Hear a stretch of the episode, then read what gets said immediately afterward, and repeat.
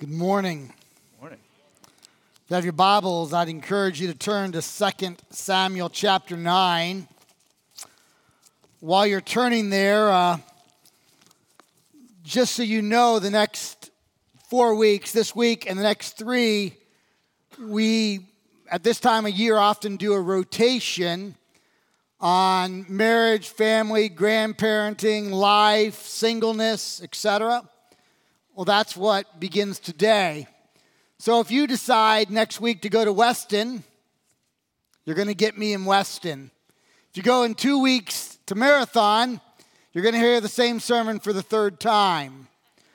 Uh, this is interesting, though. The only two people who are going to preach all five services are Jared and I. Jared and me. Uh, so there'll be some alterations for the others. Like, for instance, Pastor Dave is going to preach only on February fifth, only in traditions, and he's going to preach on grandparenting. So you'll have some variation in some of the other campuses as well. Uh, but I'll do today uh, eight, ten, twenty, and ten thirty here, and then be moving to the other campuses, so you'll have different people for the next few weeks. Before we get to their text, I also wanted to just give you an update on Guatemala. Uh, as you're aware, perhaps, uh, Kirsten McAvoy, my wife Betty Ann, son Isaiah, Hannah, and I, daughter Hannah, and I, had the opportunity to go to Guatemala to work with Oscar, one of our supported missionaries. Uh, we met with a small denomination. Uh, we thought it was a Guatemalan denomination. As it turns out, there was actually pastors from five different Central American comp- uh, countries that were there. The ladies, uh, Kirsten, Betty Ann, and Hannah, with my son Isaiah helping to translate, did a pastor's wife and female Christian workers conference. First one any of these ladies had ever been to. Uh, they taught on Proverbs thirty-one and gave them all workbooks from uh, Proverbs thirty-one in Spanish. They also talked on teacher training and Bible study methodology. One woman who was a Christian worker said that uh, she regularly has one hundred fifty kids in one room with herself and two assistants. Please help. And so these are the type of interactions that the ladies had. I had the privilege of working with the pastors of this denomination. It was their annual training conference. And so I taught on hermeneutics, how to interpret the various genre types of the Bible, and homiletics, how to put together a sermon. They had never had any formal training. Uh, afterwards, uh, eleven leaders got together with me, and they profusely thanked us, saying that the women were so blessed by the women's conference. And uh, the head of their uh, education department actually said that he had been praying for twenty-five years that someone would teach their denominational pastors how to preach uh, exegetical sermons. So we had the, the privilege of being the fulfillment of twenty-five years of prayer. We also met with uh, Los Olivos in Sampango, and uh, that's the church where Oscar attends. Uh, four and a half years ago, Generation one eighty went there, and they worked with a country church running Vacation Bible School and helping to build the physical facilities. That church's physical facilities are now done. The church is thriving. And Generation one eighty was used a number of years ago in that part of the world as well. At the very conclusion, these eleven pastors that led the denomination surrounded me, laid their hands on me, and prayed for me. And uh, when they were done, I came to a most startling and enjoyable conclusion. I was the tallest person in the room. I love Guatemalan people. Let's go ahead and ask God to uh, bless our time in Second Samuel nine. Father God, We thank you for the opportunity to go to Guatemala. We thank you for the Dominican Republic team that is returning or has just returned. We thank you for the privilege to work alongside brothers and sisters in the Lord from other cultures and to be touched by them and perhaps to impact them as well. Father, we thank you that your church is global. It's on the move. And for any part that we can play in that. We thank you for our text today out of Second Samuel chapter nine. Use it to encourage and challenge our hearts. We ask this in the name of Jesus. Amen. Angela Peasey never expected to get pregnant. When she was in college, she was diagnosed with premature ovarian failure. And so although she could carry a child, she could not conceive a child. When she matured in age and married Ricky, Angela and Ricky greatly desired to have a family of their own. But conception was not possible. And so they began to look into other alternatives of how they might raise up some of the next generation.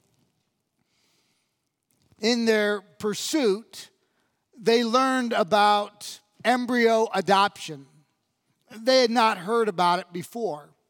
Let me explain a little bit about embryo adoption. In a rather unethical way, some in vitro fertilization superovulate a woman so that she releases many eggs, too many eggs. They're all fertilized, and then a few of them are placed back into the uterus of the woman in the hopes that she would bring one or more of these eggs to full gestation, a child would be born. The problem is way too many eggs are fertilized. And when you have a fertilized egg, you have human life. All that's necessary after that is time and gestation. You have human life. And what happens to these fertilized eggs that are not used? Well, in the early part of our country's history, they were discarded or they were used for science, and a few of them perhaps were adopted. In the nineteen nineties, a former pastor and Bible teacher created an organization called Snowflakes. And this was with the goal of taking these fertilized eggs, these human life, and finding women who would bring them to full gestation, a baby would be born. And so this organization came forth.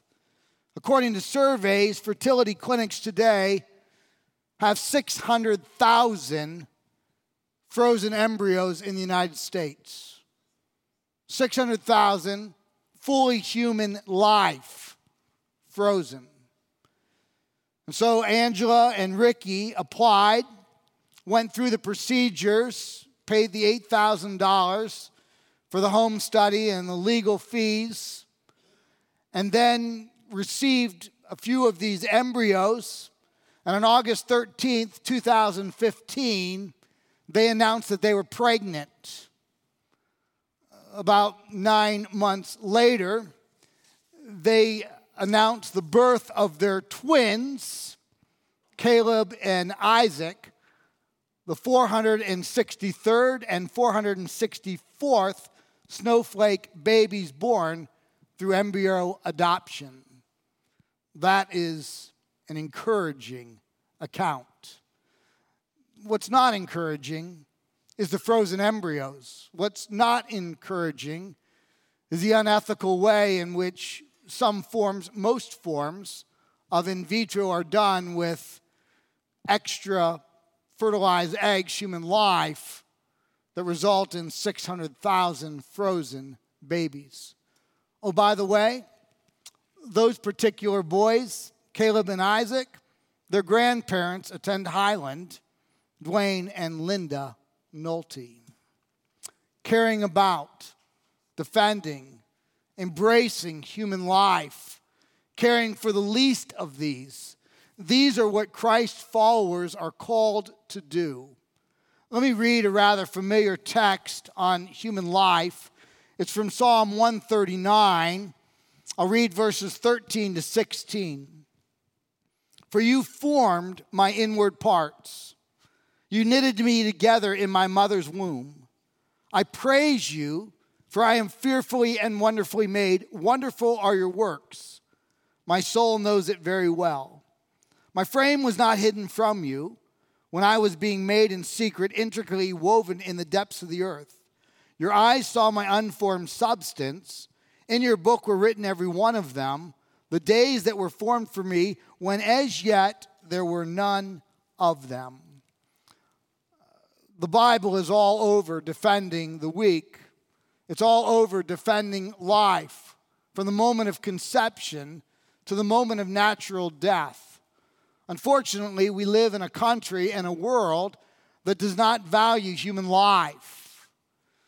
We now have six states that have legalized assisted suicide. It was first done in Oregon in nineteen ninety-two, and then in Washington in two thousand ten. And then it was done by judicial fiat in Montana.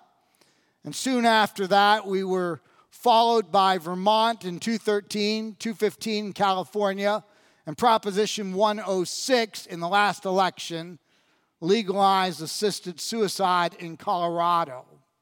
We also have a culture of death from uh, Roe v. Wade and Doe v. Bolton, both seven two majority Supreme Court decisions in nineteen seventy-three, protecting the right of abortion on demand for nine months, protected under the fourteenth Amendment of the U S Constitution. But in contrast to that, the Bible is all over protecting life, protecting the least of these, both in the womb and outside the womb, and frozen, God protects human life. Today's text, I think, is about caring for the least of these. It's about caring for life. Knowing that I would probably preach on this topic at this time of year, several word women, women of real devotion, got together and thought, let's suggest a text for Jeff. And so they suggested Second Samuel chapter nine, which is an outstanding text for what I want to talk about today. So let me read Second Samuel chapter nine, uh, verses one to thirteen. And David said, is there still anyone left of the house of Saul, that I may show him kindness, that's the Hebrew word hased, that I may show him hased for Jonathan's sake? Now there was a servant of the house of Saul whose name was Ziba, and they called him to David. And the king said to him, are you Ziba? And he said, I am your servant. And the king said, is there not still someone of the house of Saul, that I may show him the hesed, the kindness of God to him? Ziba said to the king, well, yes. There's still a son of Jonathan. He's crippled in his feet. The king said to him, where is he? And Ziba said to the king, he is in the house of Mekar, the son of Ammiel, at Lo-Debar, which literally means no word, but apparently this phrase, no word, when attached to land, means no pasture land. It means barren. It means loserville. He's out in the middle of nowhere. There's, there's nothing good where he's hiding out. Then King David sent and brought him from the house of Machir, the son of Ammiel, at Lo-Debar, loserville. And Mephibosheth, the son of Jonathan, said of Saul, or son of Saul, came to David, fell on his face, and paid homage. And David said, Mephibosheth. And he answered, behold, I am your servant. And David said to him, do not fear, for I will show you kindness, hesed, for the sake of your father Jonathan, and I will restore to you all the land of Saul your father, and you shall eat at my table always. And he paid homage and said, what is your servant that you would show regard for a dead dog, that is, a handicapped person such as I? Then the king said to Ziba, Saul's servant, and said to him, all that belonged to Saul and to all his house I have given to your master's grandson. And you and your sons and your servants shall till the land for him, and shall bring in the produce, and your master's grandson may have bread to eat. But Mephibosheth, your master's grandson, shall always eat at my table. Now Ziba had fifteen sons and twenty servants. Then Ziba said to the king, according to all that the Lord the king commands his servant, so will your servant do. So Mephibosheth ate at David's table like one of the king's sons. And Mephibosheth had a young son whose name was Micah. And all who lived in Ziba's house became Mephibosheth's servants. So Mephibosheth lived in Jerusalem, for he ate always at the king's table. Now he was lame in both his feet. Let's set the scene. The text really begins about twenty years earlier in First Samuel chapter thirty-one all the way to Second Samuel chapter four. It's a time period when Israel is at war. The king is Saul, and Saul is gone with the crown prince, Jonathan, as well as his other two sons, all three of Saul's sons. They've gone up against the Philistines at Mount Gilboa. Tragically, however, Saul is mortally wounded. He hasn't died, but he has wounds that will not allow him to recover. And then he hears that Jonathan is dead. His other two sons are dead. So Saul then takes his own life. To make matters worse, Saul's grandson, Jonathan's son, Mephibosheth, is five years old, and he suffers a great calamity. Let me read about it in Second Samuel chapter four, verse four. Jonathan, the son of Saul, had a son who was crippled in his feet. He was five years old when the news about Saul and Jonathan came from Jezreel. That is the news that they had died. And his nurse took him up and fled. And as she fled in her haste, he fell and became lame. And his name was Mephibosheth. Now what's going on is this. Back in First Samuel, the prophet Samuel had come to David and had anointed him the next king. So all of Israel knows that the bloodline of royalty is not going to continue through Saul. It will now switch to David, but nobody knows when. In the interim, of course, Saul is dead set on murdering David. He wants the bloodline to run through his son Jonathan, his grandson Mephibosheth, et cetera. So then we come to a battle at Mount Gilboa against the Philistines. And all three of Saul's sons die. Saul commits suicide. And what happens is word comes back to the palace. Saul is dead. The three crown princes are dead. The nurse realizes that David has taken the throne and that Mephibosheth at age five is a threat to David's throne, a threat to David's royalty.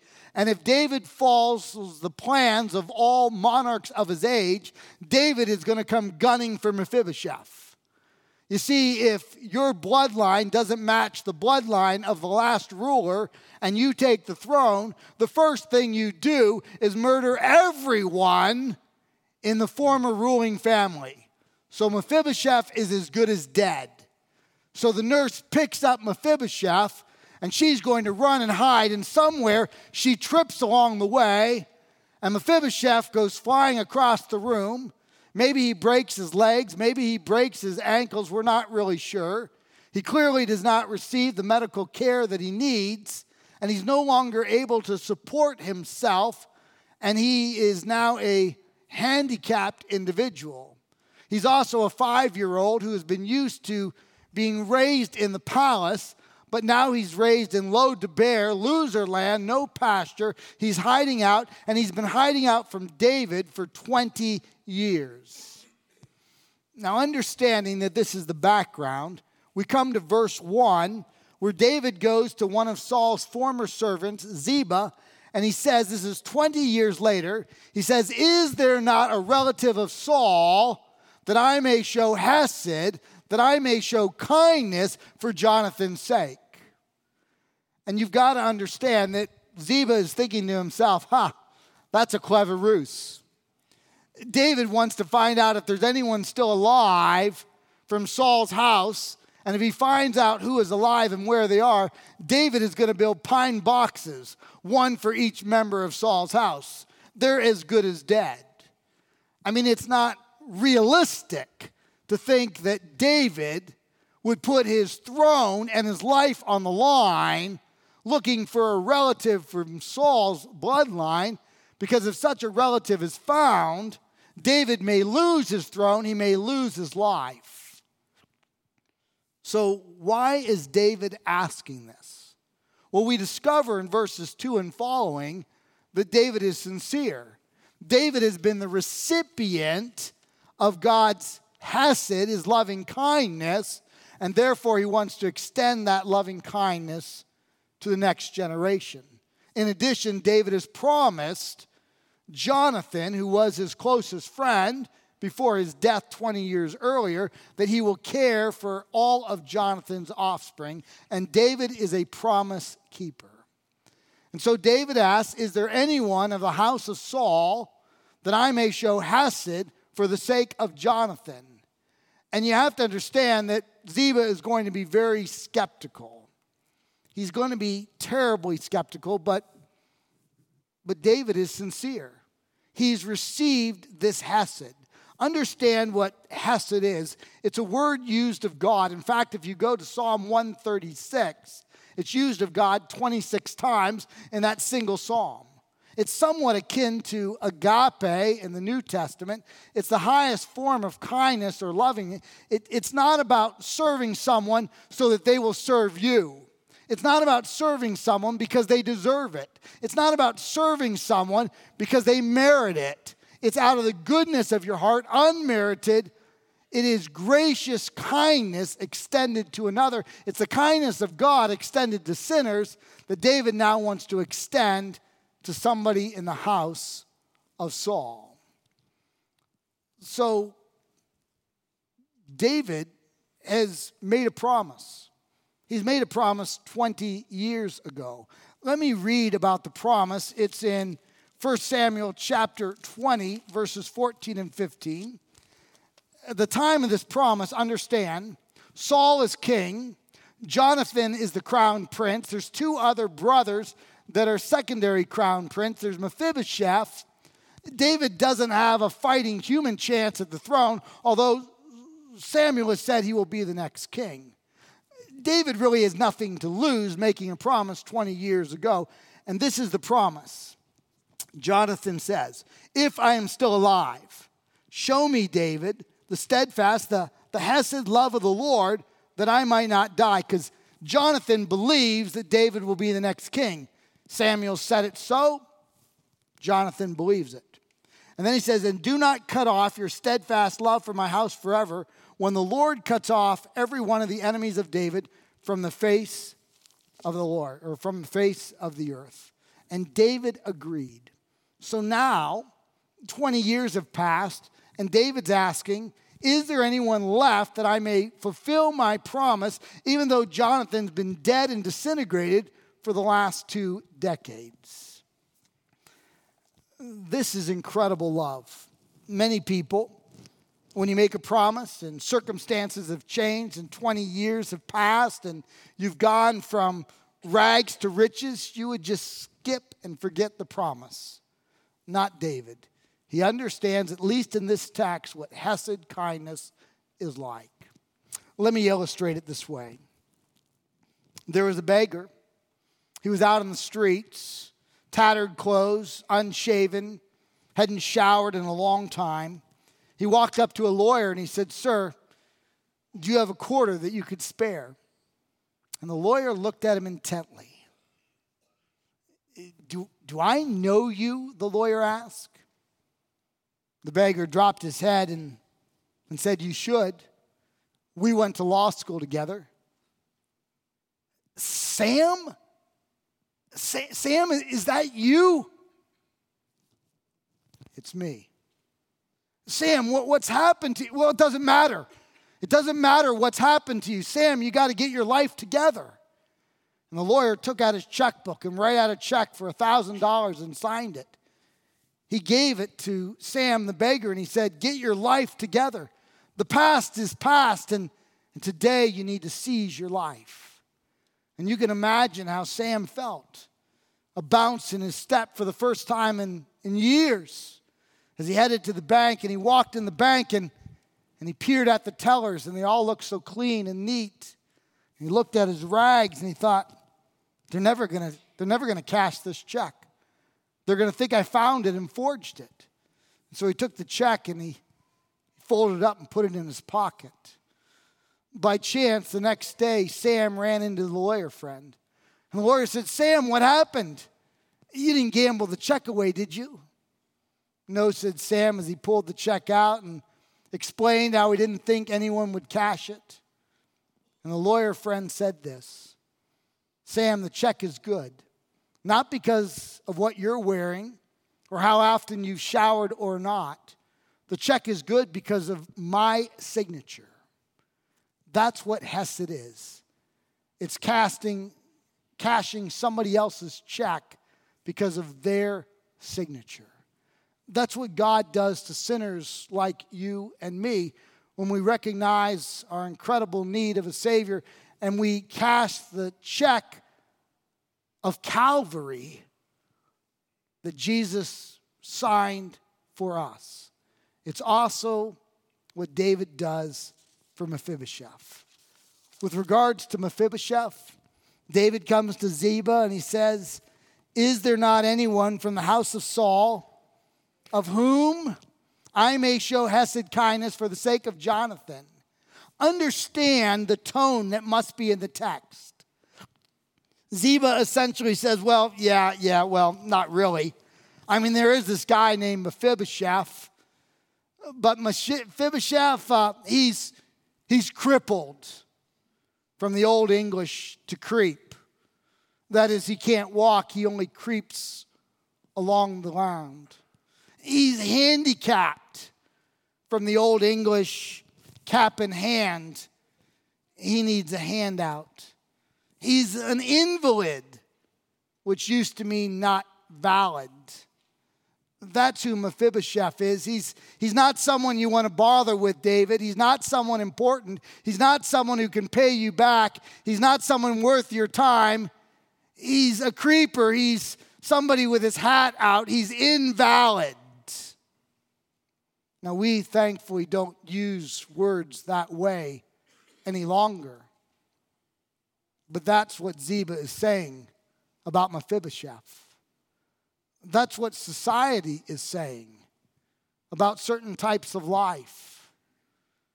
You didn't plan the pregnancy. It's inconvenient. Terminate it. Don't worry, it's not human life. That's what society is saying about somebody who's very up in years, and somebody says they're no longer valuable to society, and so assisted suicide is acceptable, or assisted suicide is acceptable for somebody who's very, very sick, as if being made in the Imago Dei is not enough to value the life.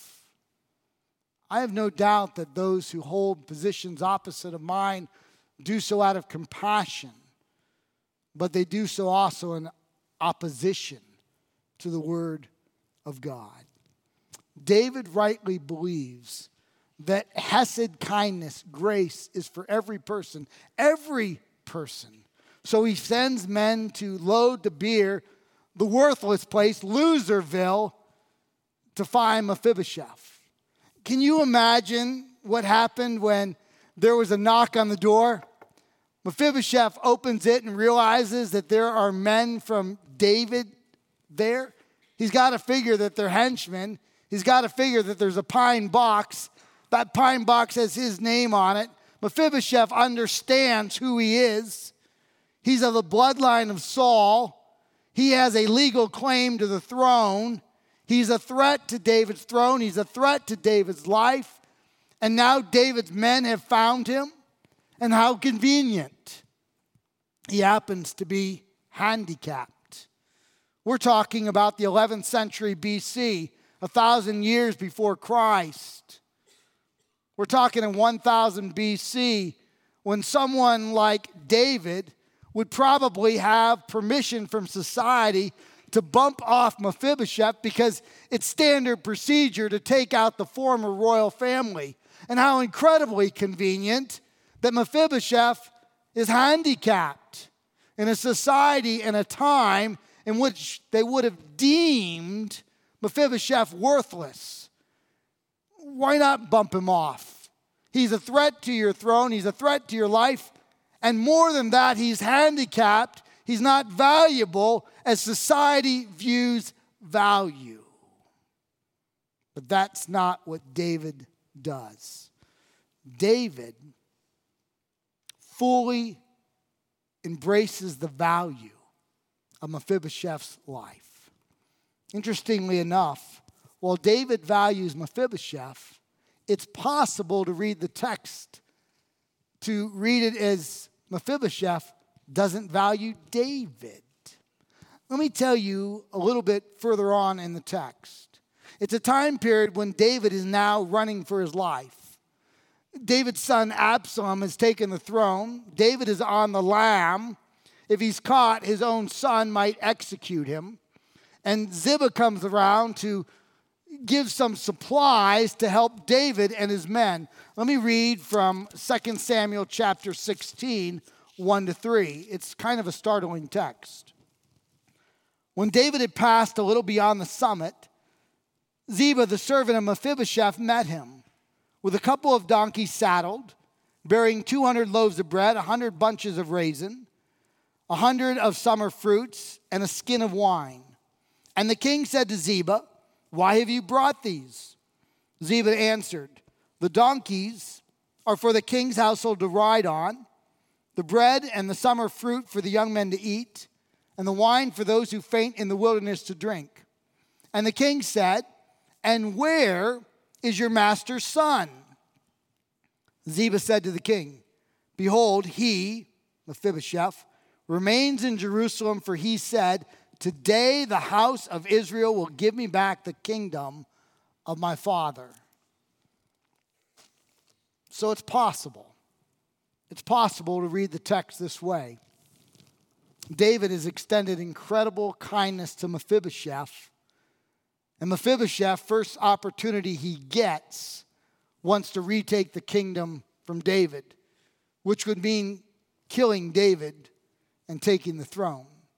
Now, to be sure, a couple chapters later, Mephibosheth will stand up for himself and say, that that's not true. And the Bible actually never solves the tension for us. It kind of leaves it for us to decide, did Mephibosheth turn his back on David, or is Ziba lying? We don't really know. But what we do know is this: God is well aware of extending Hesed, kindness, to those who turn their back on him. He extends kindness to all of humanity, creating us and sustaining us, and yet many in humanity turn their back on him. God extends further kindness, Hesed, to those who receive Jesus Christ as personal Savior. But as we sing, prone to wander, Lord, I feel it, prone to leave the God I love, too often, even though I have been redeemed through the shed blood of Christ, not because of anything I've done, but only because of what Christ has done for me, yet sometimes I continue to be in rebellion to the Lord who has saved me. David's getting a little taste of that, perhaps, when he has extended incredible love to Mephibosheth, and Mephibosheth turns his back on David. Let's conclude with three final thoughts. First, this text really is all about caring for the least of these, even when the least of these cannot pay us back or may not be worthy or may not be individuals who, in society, individuals say, oh, that's a good bet, that's a good deal, you got to invest in them.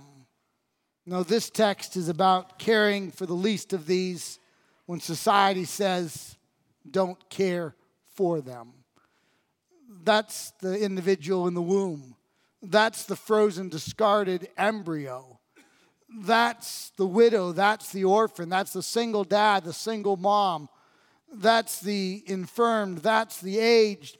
That's the Guatemalan or the person in the Dominican Republic. I don't know if you saw some of the Facebook pictures from the Dominican. It was caring for the least of these. It was caring for people who were unloved. It was showing kindness to people who were lonely, who never have a visitor, and they're reaching out and ministering to these people. That's Hesed love. That's Hesed kindness.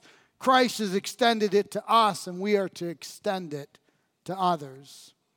Second, and very related, when David discovered that Mephibosheth was handicapped, he had an out. And our society gives us outs all the time, doesn't it? It doesn't expect us to care for the least of these. It doesn't expect us to care for those who cannot care for themselves. It doesn't expect us to extend Hesed kindness to those who can't pay us back and of whom we will never get any recognition. But David does it. It's countercultural, and yet he does it because he, like we, is a recipient of Hesed kindness. Finally, David models what it means to be a promise keeper. Some, perhaps not you, would say when circumstances change, when twenty years have passed, maybe you can get out of your commitment or your promise or your vow or what you said you would do, but not David. Even though Jonathan has been dead and buried, disintegrated for twenty years, David has gone from being on the lam to the crowned king, a power broker.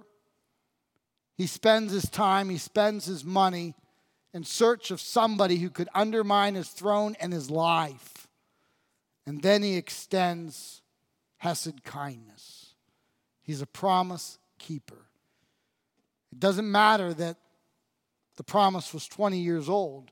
The vow was twenty years old. The circumstances have changed. He's a promise keeper. That's what Hesed kindness is all about. And God has extended it to us, and we are to extend it to others. Let's pray. Father God, I love, and I know you love, that David cares for the least of these. In spite of his culture, in spite of the lack that it wasn't convenient, in spite of the truth that it would not elevate him in front of his constituents. We thank you that he's a promise keeper who cares for the least of these. May that be true of us. As you have extended that kind of kindness to us, may we extend it to others, as I know so many here do. Help us to do so even more. In the name of Christ, amen. Amen. Thanks, Jeff.